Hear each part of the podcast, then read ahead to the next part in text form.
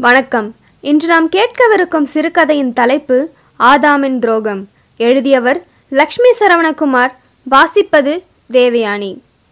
ஆட்டம் இரைச்சல் மது களிப்பு எல்லாம் ஓய்ந்து சில நிமிடங்கள்தான் ஆகின்றன. உடலில் மௌன நரம்புகளுக்குள் துடித்து கொண்டிருக்கும் காதலைப் போல் ஒளிர்ந்து கொண்டிருந்தன அந்த பப்பின் வண்ண விளக்குகள்.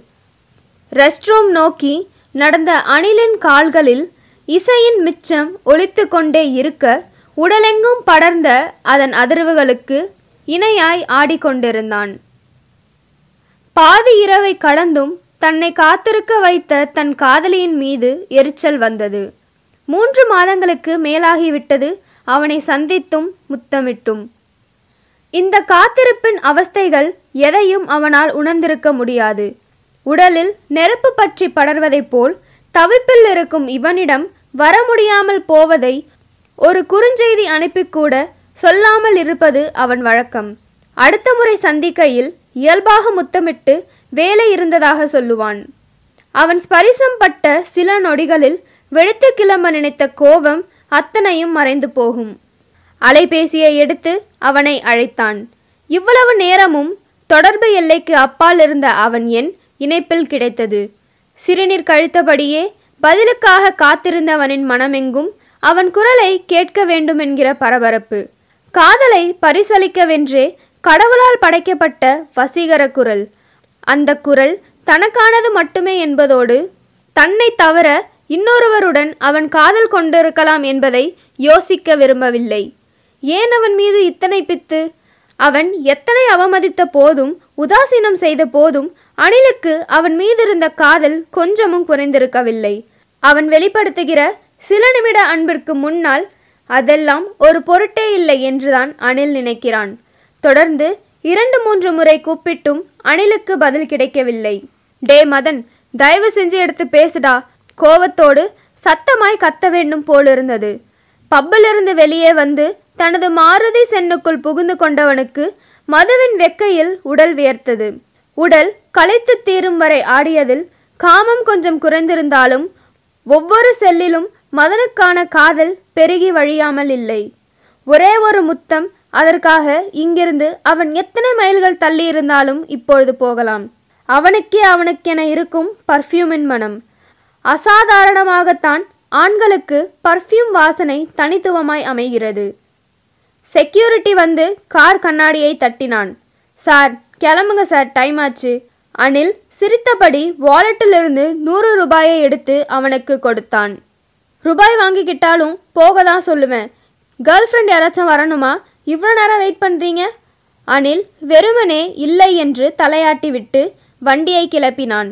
டிசம்பர் மாதத்தின் குளிர் இறக்கி வைக்கப்பட்ட கார் கண்ணாடியின் வழியாய் உள்ளிறங்கி உடலெங்கும் புகுந்து கிளர்த்தியது. நீண்ட சாலையின் மஞ்சள் நிற விளக்குகள் அந்த காரின் மீது வெளிச்சம் நிரப்புவதை குறைத்து கொண்டபொழுது தன்னையும் மீறி மதன் வீட்டை நோக்கி காரை செலுத்தினான். பெங்களூரிலிருந்து சென்னைக்கு வரும் ரயிலில் முதல் முறையாக மதனை சந்தித்த இரவு அதற்கு முன்பிருந்த வாழ்வின் எல்லா சந்தோஷங்களையும் பொய்யென மாற்றிவிட்டது. விருப்பத்தை உணர்ந்து வாழ முடிவதுதான் ஆகப்பெரிய சந்தோஷம். தனக்குள் பிறந்தது முதல் கனன்ற ஜுவாலை எதன் பொருட்டென்பதை அவன் வழியாகத்தான் அணில் புரிந்து கொண்டான். இரண்டாம் வகுப்பு குளிர்சாதன கம்பார்ட்மெண்ட்டில் வசதியாக சாய்ந்து கொண்டு யுகிமோ மிஷிமாவின் கன்ஃபெஷன்ஸ் ஆஃப் அ மாஸ்க் நாவலை அனில் ஆர்வத்துடன் படித்து கொண்டிருந்தான். எக்ஸ்கியூஸ் மீ அந்த குரலில் இருந்த பெண்மையும் ஆண்மையும் கலந்த வசீகரம் பிடித்து போய் புத்தகத்தை கீழிறக்கி தனக்கு எதிரில் இருந்தவனை பார்த்தான். முகத்தில் நான்கு நாட்கள் தாடியும் இடது காதுக்கு மிக அருகில் சற்றே பெரிதான மச்சமுமாய் முதல் பார்வையிலேயே அழகானவன் என ரசிக்கும்படியான தோற்றம். எஸ். அனில் அவனுக்கு உட்கார இடம் கொடுத்தான். ஐயம் மதன்.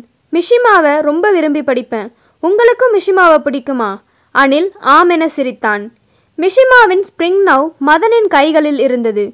இருவரும் மிஷிமாவின் கடைசி தினத்தை குறித்தும் அந்த மரணத்தில் இருக்கும் ஒரு கலைஞனின் உறுதி குறித்தும் அதிகம் சத்தம் வராமல் பேசிக்கொண்டதை பார்த்த சக பயணிகளுக்கு காதலர்களுக்குள்ளிருக்கும் வசீகரத்துடன் அவர்கள் காட்சியளித்தனர். தமிழ்ல யாரெல்லாம் பிடிக்கும்? அனில் சிரித்தான். தமிழ் பேச மட்டும்தான் தெரியும் வாசிக்க தெரியாது. நான் மலையாளி. இருவரும் பரஸ்பரம் தங்களை அறிமுகப்படுத்தி கொண்டார்கள். அலைபேசி எண்களை பரிமாறிக்கொண்டபோது அடுத்த சந்திப்பிற்கான தேவையை இருவருமே உருவாக்கி கொள்ளவில்லை. தற்செயலாக ஒரு பார்ட்டிக்காக சென்றபோது ஸ்பிரிங்கிள் வைத்துதான் மீண்டும் சந்தித்து கொண்டனர். அன்று மதன் தனது முன்னாள் காதலியோடும் அனில் தன் அலுவலக நண்பர்களோடும் வந்திருந்தனர். அப்சல்யூட் வோட்காவுக்காக அனில் பரிசாரகனை கேட்டு நின்றபோது பின்னாலிருந்து இன்னொரு குரலும் அப்சல்யூட் வோட்காவை கேட்க திரும்பி பார்த்தான். நீண்ட காலமாக அருந்தி வரும் மது அன்று அர்த்தபூர்வமாக ஒன்றாக மாறும் என இருவரும் எதிர்பார்த்திருக்கவில்லை. சியர் சொல்லிக் கொண்டனர். மதன் தன் காதலியை அறிமுகப்படுத்தி வைத்தபோது அந்த பெண்ணின் மீது முதல் தடவையாக சிறிது பொறாமை எழுந்தது. எந்த ஒரு ஆணுக்காகவும் எந்த ஒரு பெண்ணின் மீதும் இதற்கு முன் பொறாமை உணர்வு கொண்டதில்லை என நினைத்தபோது அவன் தனக்கு என்னவாக தெரிகிறான் என்பது மர்மமான ரகசியமானது. விடைபெறுவதற்கு முன்பாக இருவரும் அணைத்துக்கொண்டு சாதாரணமாக முத்தமிட்டு கொண்டனர். அணிலின் முகத்தில் இருந்த மென்மையை உணர்ந்த மதன் இது இயல்பானதில்லை என்பதை புரிந்து கொண்டான்.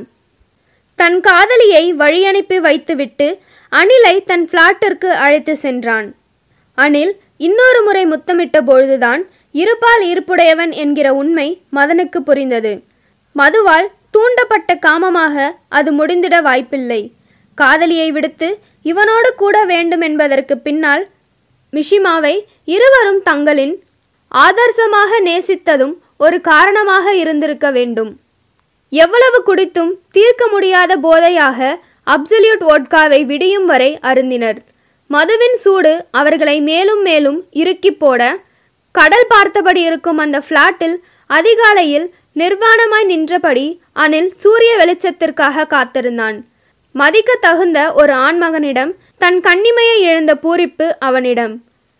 முதல் முறையாக காதல் கொண்ட அந்த இரவிலேயே மதன் இனி என்றென்றைக்குமாய் அணிலோடு இருப்பதென முடிவெடுத்தான். இந்த மூன்று வருடங்களில் அவர்களுக்குள்ளிருக்கும் காதலில் எந்த பிரச்சனையும் இல்லை. மதனுக்கு பெண்களை எத்தனை பிடித்ததோ அப்படியே அணிலையும் பிடித்தது. மதன் ஆச்சரியங்களை பரிசளிப்பதன் வழி தொடர்ந்து தன் காதலை அர்த்தபூர்வமானதாக்கவும் உயிர்ப்புள்ளதாக்கவும் மாற்றக்கூடியவன். அந்த அன்பை அத்தனை எளிதில் ஒருவரால் கடந்துவிட முடியாது. நினைவின் நதியெங்கும் அவன் முத்தங்கள் கூழாங்கற்கள் என நிரம்பியிருக்கிறது. கஸ்தூரிபாய் நகர் பறக்கும் ரயில் நிலையத்தில் அவனுக்காக காத்திருந்த ஒரு மாலையில் சுற்றியிருந்த எவரையும் பொருட்படுத்தாது அவன் தன்னை அணைத்து கொண்ட நாள் மறக்க முடியாதது. அனில் தான் கொஞ்சம் கூச்சம் கொண்டவனாய் அவனிடமிருந்து விளங்கினான். மதனை சந்திக்க வேண்டும் என கேட்டபொழுது தன் அலுவலகத்திற்கு தான் வர சொன்னான். அனிலுக்கு தயக்கமாக இருந்தது. தன்னை அவனின் காதலன் என அவன் சம்பந்தப்பட்ட எல்லோரிடமும் காட்டிக்கொள்ளும் தைரியமில்லை. அவனிடமிருந்த தயக்கமும் கூச்சமும் முதலில் மதனுக்கு சற்று எரிச்சலூட்டக்கூடியதாய் இருந்தாலும் அவன் இயல்பென அது குறித்து வருத்தங்கொள்ளவில்லை ரயிலில் பயணிக்கையில் ஜன்னலுக்கு வெளியே எங்கோ பார்த்து கொண்டிருந்த அனிலின் காதுகளில் இரண்டு ஆண்கள் காதல் கொள்வது வேறு எல்லாவற்றையும் விட சுவாரஸ்யமானது இல்லையா? மதனின் புன்னகையிலும் குரலிலும் நகைப்பின் பொருட்டு மிகுந்த விஷமம் இருந்தாலும் அணிலுக்கு தாங்க முடியாத வெட்கம் நரம்பெங்கும் கிளர்ந்து ஓடியது. வெட்கப்படும் ஆணின் அழகை எந்த மொழியின் வார்த்தைகள் கொண்டு வர்ணித்துவிட முடியும்? மதனோடு சுற்றி அலைந்த சில நாட்களிலேயே அவனுக்கு விருப்பமான எல்லாவற்றிற்கும் தன்னை இவனால் பழக்கப்படுத்தி கொள்ள முடிந்தது. ஒரே நகரில் இருவேறு பகுதிகளில் வசித்தாலும் பெரும்பாலும் இரவுகளை ஒரே வீட்டில்தான் கழித்தனர். அலுவலக அலுவலகத்தின் பொருட்டு இருவருக்கும் தனித்தனி பிளாட்டுகள் என்பதோடு அவ்வப்போது மதனின் தங்கை பெங்களூரிலிருந்து வந்து தங்கிவிட்டு செல்வாள் என்பதால் மதன் தனித்திருக்கவே விரும்பினான். அந்த தூரம் ஒன்றும் அவர்களுக்கு பெரிய தொந்தரவாய் இல்லை. அழகான அத்தனை ஆண்களிலும் மதனின் சாயலை தேடும் கிறுக்குத்தனம் அணிலுக்கு மிகுதியடைய துவங்கிய போதுதான் மீள முடியாத காதலில் கிடைக்கிறோம் என புரிந்து கொண்டான். மதன் தன் தங்கையை அறிமுகப்படுத்தி வைத்த நாளில் கூட அவளிடம் அவனது சாயல்கள் இருந்ததாலேயே அவளை ரசித்தான். பேச துவங்கிய சில நொடிகளிலேயே அணிலிடம் இருந்த பெண்மையை புரிந்து கொண்டவளாய் மதன் மீது சின்னதொரு சந்தேகம் கொண்டாள். மதன் இதற்கு முன் ஒருபொழுதும் இத்தனை பெண்தன்மை கொண்டவர்களை தன் நண்பர்கள் என அறிமுகப்படுத்தியதில்லை. அணிலின் பார்வைகளும் வார்த்தைகளும் மதன் மீதான மயக்கங்களை பரிதளிப்பதாய் இருப்பதை புரிந்து கொண்டவள் ஊருக்கு கிளம்பி செல்கையில் என்னடா உனக்கு பொண்ணுங்க எல்லாம் போர் அடிச்சிட்டாங்களா? புதுசாக இப்போ கே ஃப்ரெண்ட் எனக்கு என்னவோ இது சரியா படலை. மதன் அவளிடம் நிஜத்தை சொல்ல தயங்கினான். முதல் முறையாக இது ஒரு கேள்வியாக அருவருப்பாக தன் முன்னால் விழுந்ததை எதிர்கொள்ள முடியாமல் தவித்தவன். அப்படியெல்லாம் இல்லடி ஹிஸ் ஜஸ்ட் அ ஃப்ரெண்ட் அவள் நம்புவதாக இல்லை. ஒரு பொண்ணு ஆம்பளையை எவ்வளோ ரசிக்க முடியுமோ அதை விட நூறு மடங்கு அதிகமாக அவன் உன்னை ரசிக்கிறான். நீ காம்ப்ளிகேட் பண்ணாமல் இப்பயே அவன்கிட்ட எடுத்து சொல்லி கொஞ்சம் விலகியிரு அவள் பேசி கொண்டிருக்கும் போதே மதன் திரும்பி அணிலை பார்த்தான். அவன் புலன்கள் முழுக்க இவனை சுற்றியே அலைந்து கொண்டிருந்தன. அதிலிருந்த காதலையும் மீறி தன் உடலை எப்பொழுதும் சுற்றியலையும் அந்த பார்வை ஒரு அச்சுறுத்தலை அவனுக்குள் உணர்த்தியது. மதனை தன் நினைவிலிருந்து விடுவித்துக் கொள்வது அணிலுக்கு எளிதானதாக இல்லை. ஒரே சமயத்தில் அவன் மீதான நேசமும் தனக்கு துரோகம் இழைக்கிறானோ என்கிற சந்தேகத்தில் வன்மமும் வளர்ந்து அடங்கினாலும் நேசம் துரோகத்தை விஞ்சியே இருக்கிறது. வீட்டில்தான் இருப்பானா? என்ன ஆயிற்று இவனுக்கு? குறைந்தபட்சம் தன்னை தவிர்ப்பதற்கான காரணத்தையாவது தெரிந்து கொள்ள வேண்டும். எதற்கும் ஒரு முறை அழைப்போம் என அலைபேசியில் கூப்பிட்டான். ஹலோ? கிறக்கத்தில் இருக்கும் ஒரு பெண்ணின் குரலை கேட்டு குழம்பி போனவன் என்னை சரிபார்த்தான். மதனுடையதுதான். பேச தயக்கமாயிருந்தது. எக்ஸ்கியூஸ் மீ மதன் இல்லை? ம் ஆனால் இப்போ அவனால் பேச முடியாது. நீங்கள் நாளைக்கு கூப்பிடுங்க. இணைப்பு உடனடியாக துண்டிக்கப்பட்டது. கேட்ட குரலாக இல்லை. பேசிக்கொண்டிருக்கும் போது பின்னணியில் மெல்லிய ஒளியில் ப்ளூஸ் இசையின் சத்தம் ஒலிப்பதையும் அணிலால் கேட்க முடிந்தது. மதனுக்கு விருப்பமான இசை வடிவம். காதல் கொள்ளும் பொழுதெல்லாம் அந்த இசையை ஒழிக்க விட விரும்புவான். மதனோடான காதலை அந்த இசையும் நினைவுபடுத்தியது. பாபி பிளான் ஐ உடன் ட்ரீட் அ டாக் மதனுக்கும் இவனுக்கும் பிடித்த அதே பாடல்தான் ஒழித்து கொண்டிருந்தது. மதன் தன் காதலை இன்னொரு பெண்ணுடன் பகிர்ந்து கொள்வதில் இவனுக்கு வருத்தங்கள் எதுவும் இல்லை.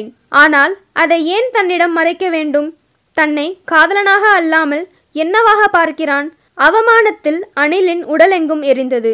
அவனை பார்க்க வேண்டும் என்கிற தவிப்பு சகித்து கொள்ளவியலாய் வெறுமையாய் பெருக வண்டியை அதே இடத்தில் நிறுத்திவிட்டான். பரபரப்புகள் அடங்கி மொத்த நகரமும் நீண்ட மௌனத்திற்குள் கிடக்க இவன் மனம் பெருங்குரல் எடுத்து அழுது கொண்டிருந்தது. தன் நிர்வாணத்தின் மீது புழுக்கள் நெளியும் வேதனையும் மீறி மதனை பார்த்துவிட வேண்டும் என்பதில் இருக்கும் தவிப்பு குறைந்த பாடில்லை குறைந்தபட்சம் தூரத்தில் இருந்தாவது பார்த்தால் போதும்.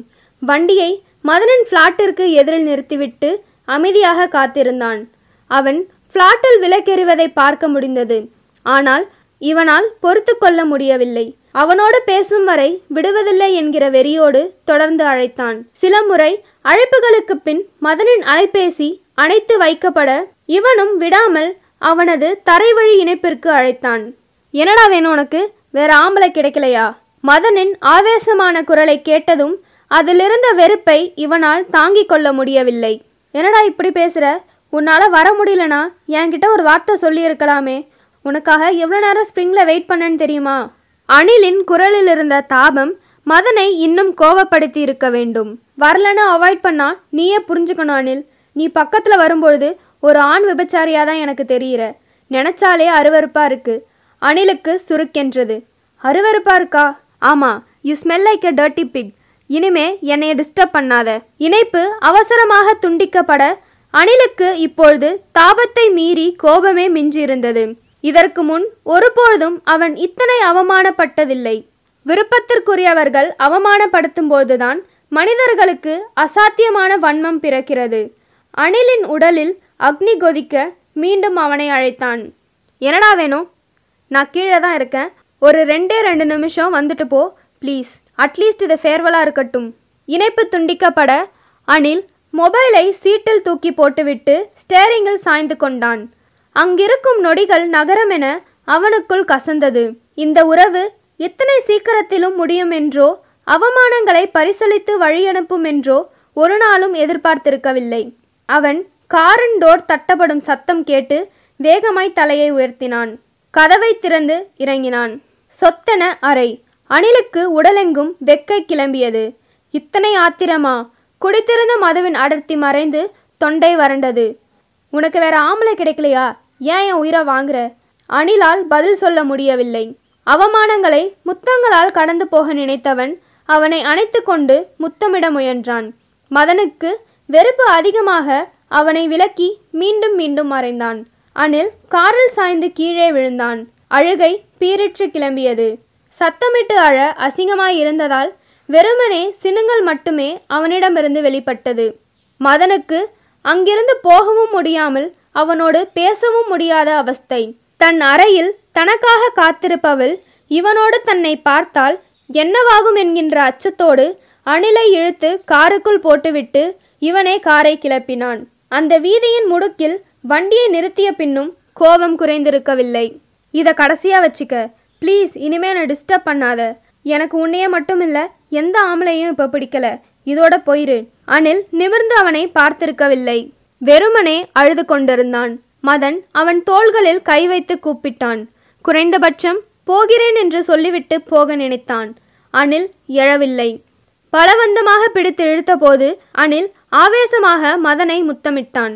சில நிமிடங்களுக்கு முன்பு வரையிலும் ஒரு பெண்ணுடன் பிணைந்து கிடந்த அந்த உடலில் இருந்த நறுமணம் காதல் அவ்வளவையும் உறிஞ்சிடும் ஆவேசத்தோடு முத்தமிட்டான். மதனால் அவனை தவிர்க்க முடியவில்லை. அவனோடு இணங்கி போனான். கார் கண்ணாடியை உடைத்து ஒரு கல் உள்ளே வந்து விழ இருவரும் பதட்டத்தோடு பிரிந்தனர். மதன் ஒரு நொடி கூட யோசிக்கவில்லை. வேகமாக வண்டியிலிருந்து இறங்கி ஓடினான். அனிலுக்கு நடப்பது எதுவும் புரியவில்லை. அந்த காரிலிருந்து சற்று தள்ளி சில இருசக்கர வாகனங்கள் நின்றிருக்க இளைஞர்கள் என்று சொல்ல முடியாத முரட்டு தோற்றமுடைய சிலர் இவனை நோக்கி வந்து கொண்டிருந்தனர். கார் நின்று கொண்டிருக்கும் வீதியில் சுவர்களெங்கும் அடுத்த நாள் பூரண மதுவிலக்கு வருடமாக அறிவிக்க கோரி அவர்கள் ஒட்டியிருந்த போஸ்டர்கள். ஒட்டுவதற்கு இன்னும் ஏராளமான போஸ்டர்கள் அவர்களின் வண்டிகளில் இருந்தது. அவர்கள் யார் என்பதை புரிந்து கொண்ட அணிலுக்கு பதட்டத்தில் உடல் நடுங்கியது. மதன் அந்த தெருவின் எல்லைக்கே ஓடிவிட்டான். வருகிறவர்களை பார்க்கும்பொழுது திருடர்கள் மாதிரி தெரியவில்லை. எல்லோருமே படித்தவர்களாய் தெரிந்தனர். முதலில் வந்தவன் காரை திறந்து அவனை வெளியே இழுத்து போட்டான். நட்டு நடு ரோட்ல என்னடா செய்றீங்க ரெண்டு பேரும்? ஒருவன் ஓங்கி அணிலின் வயிற்றில் உதைத்தான். சார் சார் ப்ளீஸ் சார் அடிக்காதீங்க. கெஞ்சலான அவன் குரலை ஒருவரும் பொருட்படுத்தி இருக்கவில்லை. இரண்டு பேர் அவன் உடைகளை முழுமையாக அவிழ்த்தனர். அண்ணே ஆம்பளைங்களுக்கு இருக்க வேண்டிய எல்லாம் இருக்கு. ஆனா என சிரித்தான். அனில் சிரமம் பட்டு அவன் குறியை மறைத்து கொண்டிருந்தான். சுற்றி இப்பொழுது நான்கு பேர் நின்றிருந்தனர். எவ்வளோ காசு கொடுத்தாவன் வெக்கமா இல்லை உனக்கு? எல்லோரும் மாறி மாறி அவனை உதைத்தனர். சார் தப்பா பேசாதீங்க சார். நாங்க ரெண்டு பேரும் லவ்வர்ஸ் சார். அவன் சொன்னது அங்கிருந்தவர்களுக்கு முதலில் புரியவில்லை. புரிந்தவுடன் அவன் மீதான பரிகாசம் அதிகமாக சத்தமாக சிரித்தனர். சிரிப்பு அடங்குவதற்கு முன்பாக எல்லோருக்கும் கோபமே மிஞ்சியது. லவ்வர்ஸ் தூ ஆம்பளையும் ஆம்பளையும் லவ்வு அதுவும் ரோட்ல முன்பிருந்த கோபம் உக்கிரமாக கொப்பளிக்க அவனை வதைத்து எடுத்தனர். வழி தாங்க முடியாமல் அனில் அலறினான். அடிபடுறவனின் வழியை ரசிக்க பழகிவிட்டவர்களுக்கு அந்த வன்முறையை மீண்டும் மீண்டும் செய்து பார்ப்பதில் எப்பொழுதும் அலாதியான சுவாரஸ்யம் இருக்கிறது. அந்த கொண்டாட்டத்தை முடித்த மட்டும் ரசித்தனர். கடல் காற்று முன்னிரவை விடவும் பேரோலமாய் எதிரொலித்தது. அணிலுக்கு நினைவு தப்பி போக அடி உதைகளின் வழி உணர முடியாமல் மயங்கினான். நிர்வாணத்தோடே அவனை தூக்கி மீண்டும் காருக்குள் போட்டுவிட்டு அங்கிருந்து அவர்கள் ஓடிவிட்டனர். கண் விழித்த போது விடிவதற்கு இன்னும் சில நிமிடங்களே மிச்சமிருப்பது போல் வானம் செவ்வானமாகி இருந்தது. உடலின் வேதனையை விடவும் தன் நிர்வாணமும் அந்த நிர்வாணத்தின் மீது யாரோ சிலர் நிகழ்த்திய வன்முறையும் அவனை கூச செய்தது. இத்தனை சிக்கலில் தனக்கு என்ன நேரும் என்கிற எந்த கவலையும் இல்லாமல் ஓடியவனையா இத்தனை நாட்கள் நேசித்தோம்? அணிலால் அழ முடியவில்லை. உடலை மறைத்துக்கொள்ள ஒரு துண்டு துணியும் இல்லை. பின் சீட்டில் ஏதாவது துணி இருக்குமா என தேடிய போது ஷார்ட்ஸ் ஒன்று அகப்பட்டது. எடுத்து அணிந்து கொண்டவனின் தலைக்கு மேலாக அந்த நாளுக்கான துவக்கம் மெதுவாக எழுந்து கொண்டிருந்தது. அவமானங்களை துப்பிய அந்த இரவை எப்படி மறப்பது? இதற்கு பதிலாக நஞ்சூற்றி அவனை கொன்றிருக்கலாம். ஏன் இத்தனை கொடூரமாக நடந்து கொண்டான்? மொபைலை எடுத்து பார்த்தபோது அவனிடமிருந்து சாரி என ஒரே ஒரு குறுஞ்செய்தி மட்டும் வந்திருந்தது. மொபைலை தூக்கி வெளியே எறிந்தவன் அந்த நகரத்தின் மனிதர்கள் ஒருவரின் கண்ணுக்கும் படாமல் ஓடிவிட வேண்டுமென நினைத்து கொண்டான். உடல் முழுக்கப்பட்டிருந்த காயங்கள் அவனை நிமிர்ந்து உட்கார முடியாமல் செய்திருக்க மருத்துவமனையின் மருந்து வாசனைகளின் துணையோடு ஆறுதலாய் தூங்க தவித்தான். கண்களை மூடிக்கொள்கிற பொழுதெல்லாம் முறுக்கேறிய உடல்கள் உதைத்ததன் நினைவு வந்து அச்சுறுத்தியது. கண்களின் மிரட்சி அகன்றிருக்கவில்லை. அவனை சந்திக்க வந்த எல்லோரையும் சந்தேகத்துடன் பார்க்கும்படி கண்கள் படபடப்புடன் அடித்து கொண்டன. மருத்துவர்கள் தொடர்ந்து வலி நிவாரணிகளின் மூலமாகவே நாளுக்கு சில மணி நேரங்களேனும் அவனை உறங்க வைத்து கொண்டிருந்தனர். மருந்துகளும் உறக்கமும் முகத்தை மட்டும் கொஞ்சமாய் ஊத வைத்திருந்தது. வெறுமை நீங்கி பழைய மனிதனாய் வீடு திரும்ப தயாரான தினத்தில் அவனை அழைத்து செல்ல மதன் வந்திருந்தான். இப்படியான ஒன்று நடந்ததில் தன் தவறென எதுவும் இல்லை என்பதைப் போல் வெகு சாதாரணமாக சாரிடா கொஞ்சம் வேலை. அதான் உடனே வந்து பார்க்க முடியல. வா போகலாம். இவனது லக்கேஜ்களை வாங்க கை நீட்டினான். அனில் அவனை பொருட்படுத்தாமல் வாசலை நோக்கி நடந்தான். எதிர்ப்பட்ட ஒரு நர்ஸிடம் தன்னை கவனித்து கொண்டதற்காக நன்றி சொல்லிவிட்டு வேகமாக நடந்தான். மதன் அவனை தொடர்ந்து பின்னாலேயே ஓடிச் சென்று நிறுத்தினான். திமிரா அன்னைக்கே சாரி சொன்னல நானா உன்னை வந்து பாருடான்னு சொன்னேன். நீயா வந்த பிரச்சனை ஆயிடுச்சு. மதனுக்கு அவனிடம் மன்னிப்பு கேட்கும் மனநிலை போய் இப்பொழுது அவன் தன்னால் மன்னிக்கப்பட வேண்டியவன் என்கிற மனநிலை வந்துவிட்டது. அனில் சின்னதாய் சிரித்தான். பதிலுக்கு மதனும் அதைவிட சின்னதாக சிரிக்க அனில் அவன் முகத்தில் காரை துப்பினான். முகத்தில் வழிந்த எச்சிலை ஆச்சரியத்தோடு துடைத்து கொண்ட மதனுக்கு இவனுக்கு எங்கிருந்து இத்தனை தைரியம் வந்ததென்கின்ற ஆத்திரம். அடிக்க கைகள் பரபரத்தன. ஆனால் அனிலின் கண்களில் இருக்கும் ரௌத்திரத்தை அவனால் எதிர்கொள்ள முடியவில்லை. நீ எத்தனையோ நாள் என்னை முட்டாளாக்கியிருக்க. அதெல்லாம் வலிக்கல. ஆனா கடைசியா நீ அழிச்சது என்னோட அடையாளத்தை. என்ன செஞ்சாலும் நான் அவமானப்பட்ட அந்த சில மணி நேரங்களை உன்னால் சரி பண்ணிட முடியாது. இப்போ கூட உன்னை கழுத்தை நெரிச்சு என்னால் கொன்னுட முடியும். ஆனால் அதை செய்ய மாட்டேன். நீ அதுக்கு தகுதி இல்லாதவனாயிட்ட. அருவருப்பான புழு நீ. இனி என் முன்னால் வராத. அணிலின் வாகனம் வந்துவிட அவன் இவனை திரும்பியே பார்க்காமல் கடந்து போனான். நன்றி.